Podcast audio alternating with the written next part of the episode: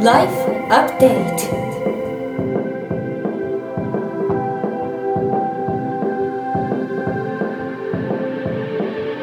ライフアップデートライフアップデート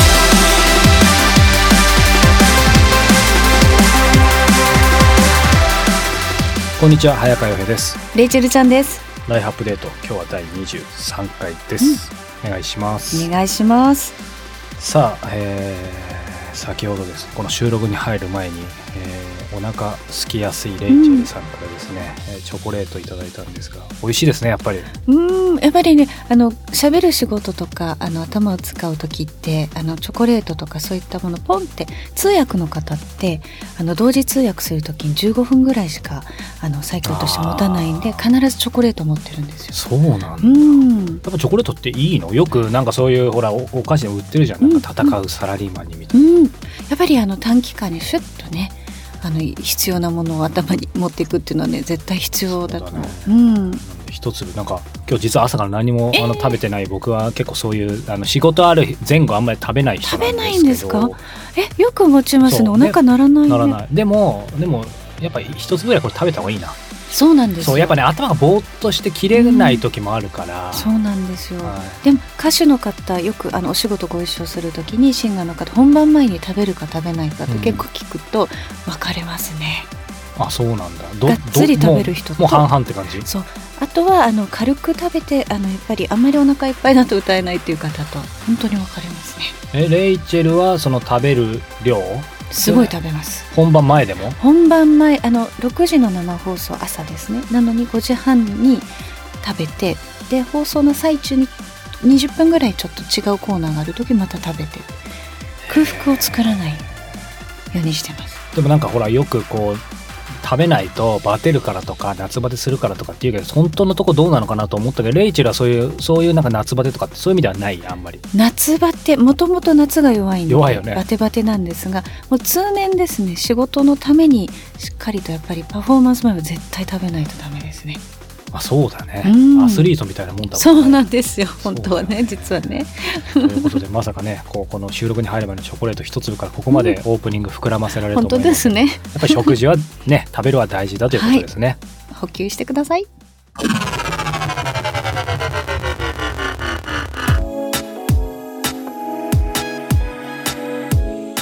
国内外のトップランナーや本物と呼ばれる人に早川洋平が直撃。そのエッセンスを皆さんにお届けするこのコーナー。さあ今月はポートランドブームの火付け役の一人ということでポートランド観光協会国際観光部長のジェフ・ハマリーさん。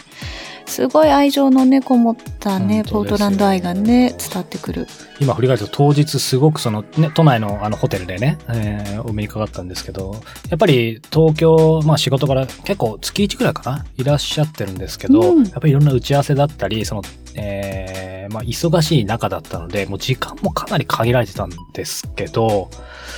まあやっぱりね、あの聞いた方わかるようにもう日本語ペラペラですので、うん。普通まあもちろんね、あの英語のインタビューだったり以前のイルボーエさんのように、まあやっぱり通訳入れたりもありますし、僕はい。もネイティブじゃないので、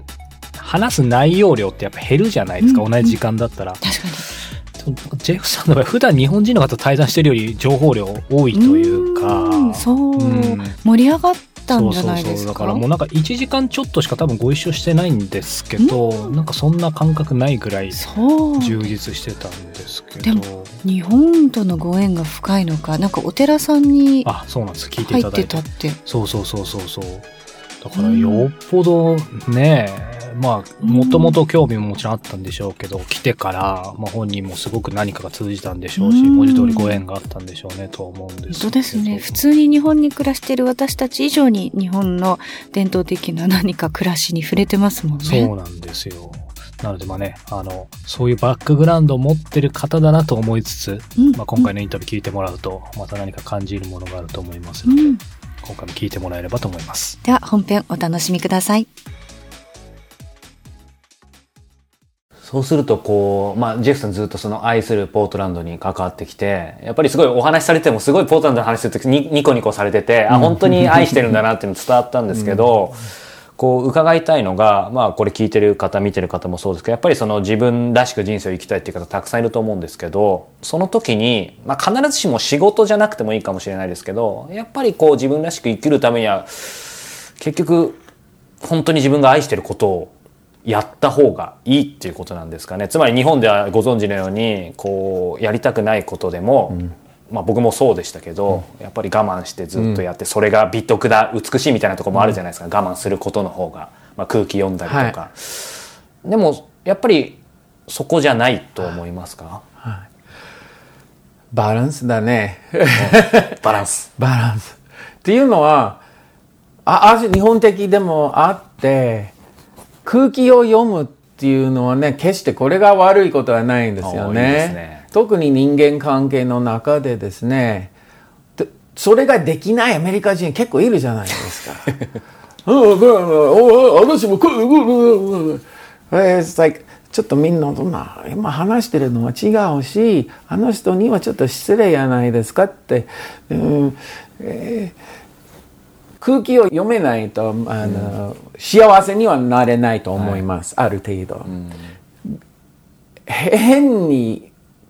過労死になるほど上のものが白白って言ってるから、うん、徹夜も深夜まで仕事したりして次の朝起きてで楽しくない仕事は特に。特に楽しくないからね、そうやりたい一番健康的で幸せ、えーな人生っていうのは、やってること住んでること食ってること、周りにいる人間に対する、えーえー好きという気持ちが一番大切だと思います。で、ポートランドがこれが可能です。これ言葉で言えませんよ。なんでそうですかってわかりません。えーなんやけど、あらゆる面から見てて、ポートランドに住んでるっていうのは、あるいはもう、あの、こう、訪れるということも、いる間は、うん、好きだな。これが楽しいやないか。で、そういう気持ちが、こう、一番、うんえーグッドライフだと思いますね。やっぱ本当に好きなものとかことって言葉にできないですよねね説明できないですよね、ね気持ちですよね。はい。あのちょっと切り口変えて質問しますけど、こう個人的にはちょっと気になるのが、まあ、あえてちょっとネガティブな質問ですけど、ポートランドってやっぱりその3年前と今ってまた違うと思うんですよね。さっきの物価の話もあったと思うんですけどまあいろいろ最近でも例えば山火事とかちょっと殺人事件あったりとかあとホームレスの非常事態宣言みたいなことあったりとか。これ全部そう。うんあとその信仰心がアメリカでも最も薄い場所っていうのを何かので僕見たんですけど、信仰心って。えー、とその宗教に対する信仰する心やっぱそれは昔からなのかもしれないですけど信仰心が薄い。薄いはい。それ確か。あやっぱり確か、でも、それが、言い方がおかしいんですよ。あの、は多分その意味が、その裏の意味じゃないけど、そ言わない意味が、はいクリスト教には深い信仰を持っているっていう意味なんですよ。で信教心が薄いっていうのは、もう今までのクリスト教は嫌なんですよ。だから、アメリカの街の中で一番じゃないかもしれないけど、一人当たり教会はい数っていうのはアメリカ1だったんですよ。へだから今で行って教会あちこちにはあるんですよ。あんまり中には人がいないだけなんですよ。で、spiritual いや spiritualism, spirituality これが多分他の町よりも深い。あーなるほどでも、それがいめちゃ深いと思います。ただ、伝統的なアメリカのクリスト教にはこう深い感謝って、えーいるということはないんですよ。物足りない、こうじゃっていう気持ちなんですよ。から東海岸の人も毎週教会行ったりとか全然それはないんですよ。うちだって仏教に興味を湧いてきたのは、えー60年代の信者というか、あの深いはい。プレスペテリアンチャーチのもうわ若者でいろいろやったりしてて、でもだんだん60年代のププログレッシブちょっと左政治的に左の方から、だんだんこう保守的になってきてあの右翼ほどじゃないけど、だんだん70年代に入ってあのなんやこれと思っていい気持ちだった60年代がもうこんなもう保守的になって、こういうふうに信じなさいとか命令されたりして、なんだこれ。嫌だであの禅にについての本をある先生には見せてもらって、はい。読ませてもらって、あこれだこれは面白いやないかと思って、でちょうど私の高校には、あの日本語の教科もあって、でそっちの方向行ってスピリチュアルピープルはたくさんいるんですよ、他の町よりも多分多いと思うんですけどでもそういう伝統的ななんてちょっと言葉がわからないけど、traditional religion traditional religion、なそれは確かに薄いんですよなるほどねそうか Weekly Update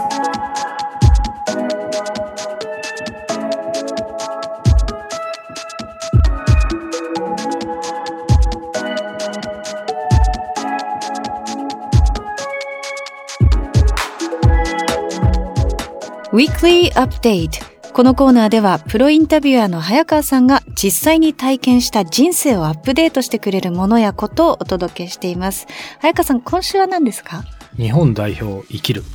お、それ日本代表、何のスポーツ？はい。すいません。僕なので、もうサッカーなんですけど、ねレイチェルが意外とそんなにサッカー、ね、あの、うん。詳しくないということで、縁はありながらもね。縁はたくさんあるのにサッカーの選手の方とね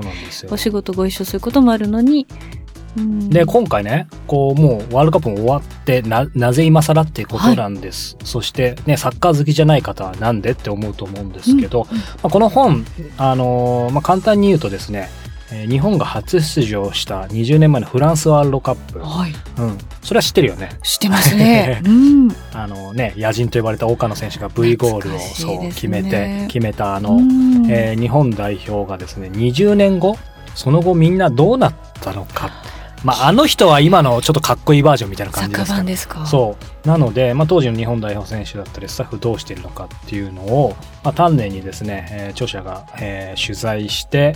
えーまあ、それぞれのね、インタビューして人生を追ったっていう感じなんだけど、うん。すごく素敵なのがですね、えーまあね、レイチェルもね、あの、親交があるその中田秀さはい。んなんかの話ももちろん、まあ、彼が当時だって二十歳だったわけだから、か。その時にどういうふうにその先輩たちとまあ接してこのワールドカップを乗り越えたのかとか、その後なぜ海外行く転機になったのかとかをその取材を通じて彼のもちろんコメントというよりも外側から見て浮き彫りにしていくみたいな。それはもちろん彼だけじゃなくてですね、まあ、本当にさっき言ったその野人と呼ばれた岡野選手だったり、あとは、まあ、ちょっとマニアックな話になるけど、当時、カズがですね、うん三浦知良選手がはい。エースなのに代表から外れたんですよ、ね。ああ、なんか思い出してきた。うん。サッカー好きじゃなくてもなんか覚えてるぐらい、そうつまり、サッカー好きの僕にとっては衝撃のニュースだったんですけど、まあただそういう意味でですね、こう、著者がその選手やスタッフ39人に取材して、えーその前回も、えーワールドカップ直後にその克明に彼らを描いたんですよその20年後の続編でもあるんですけど、面白そう。うん。面白いのがですね、えーこの、これ、この本が出たのは最近なんですけど、ちょうど去年ぐらいにほとんど取材を終えてるんだけど、そこの時点で、あれから20年経ってて、はい。現役の選手ってまだ実は何人かいるんです。えどなただろう20年経ってるんですよ。えー、何人いると思います？カズさん。はい。それから、あとどなただろう？まだね、あの、小野伸二選手だったり、何人かいるんですけすど、ごい。まあ、あの、それだけでも驚きなんだけど、やっぱりその指導者になった人もいれば、変わらずサッカー界で働く人もいて、うん。すごいのが、みんな20年経ってもサッカーに携わってるというか、これって当たり前のように聞こえるかもしれないけど、なかなかさ、僕らだってその一つの仕事、まあ僕なんて会社員あの3年以上勤まったことないですけど、なんて言うんだろう。ね。うん。だから、うん。まあ話聞いてて、やっぱり面白いなと思ったのは、うん。まあ本当に当然サッカー好きだし、でも好きの中にも苦労はあって、でも20年経っても今も関わってるそれぞれにっていうのが、すごく素敵だなと思いつつ、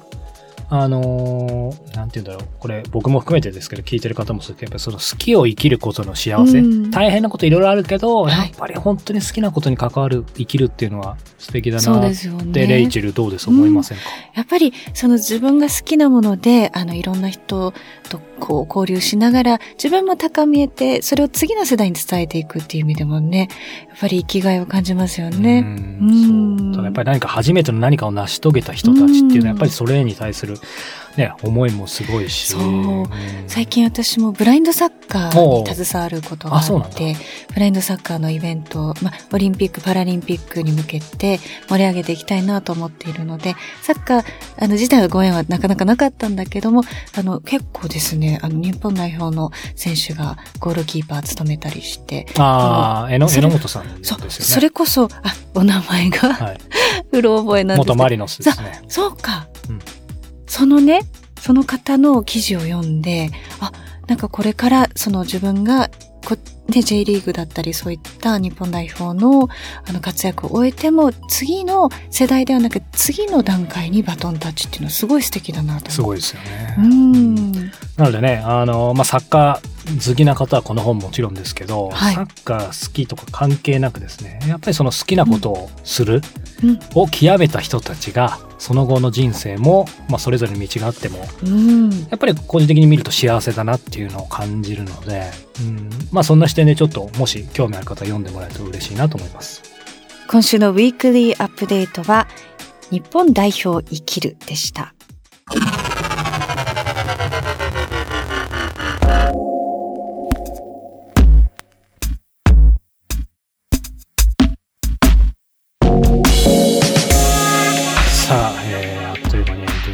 意外と毎度のことながらオープニングとエンディングって、はい結構難しい気がするんだけど、どうですか、レイチェル。あ、いつもでも生放送ではその時ふっと浮かんだことを話してるそので。うだよね。いつも言ってる。うんだからまああんまり考えない方がいいよね。そうですね、そうですね。んそう。だから意外となんか、まあ、レイチェルと僕しかわかんないと思いますけど、意外とオープニングとか決めてるんですけど、うんなんかその場の雰囲気で話すと、うんなんか全然違う話とか、そうですね。意外とそっちの方が面白かったりとかって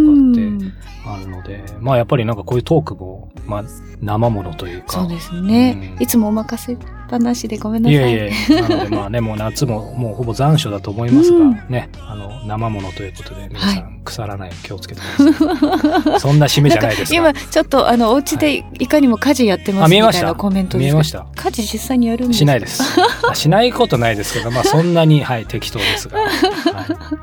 でも9月のこう中頃ですからねだいぶそのその朝夕涼しくなってきて、ね秋めいてきてる頃ですからまた秋は秋の楽しみがありますからね楽しみです。はい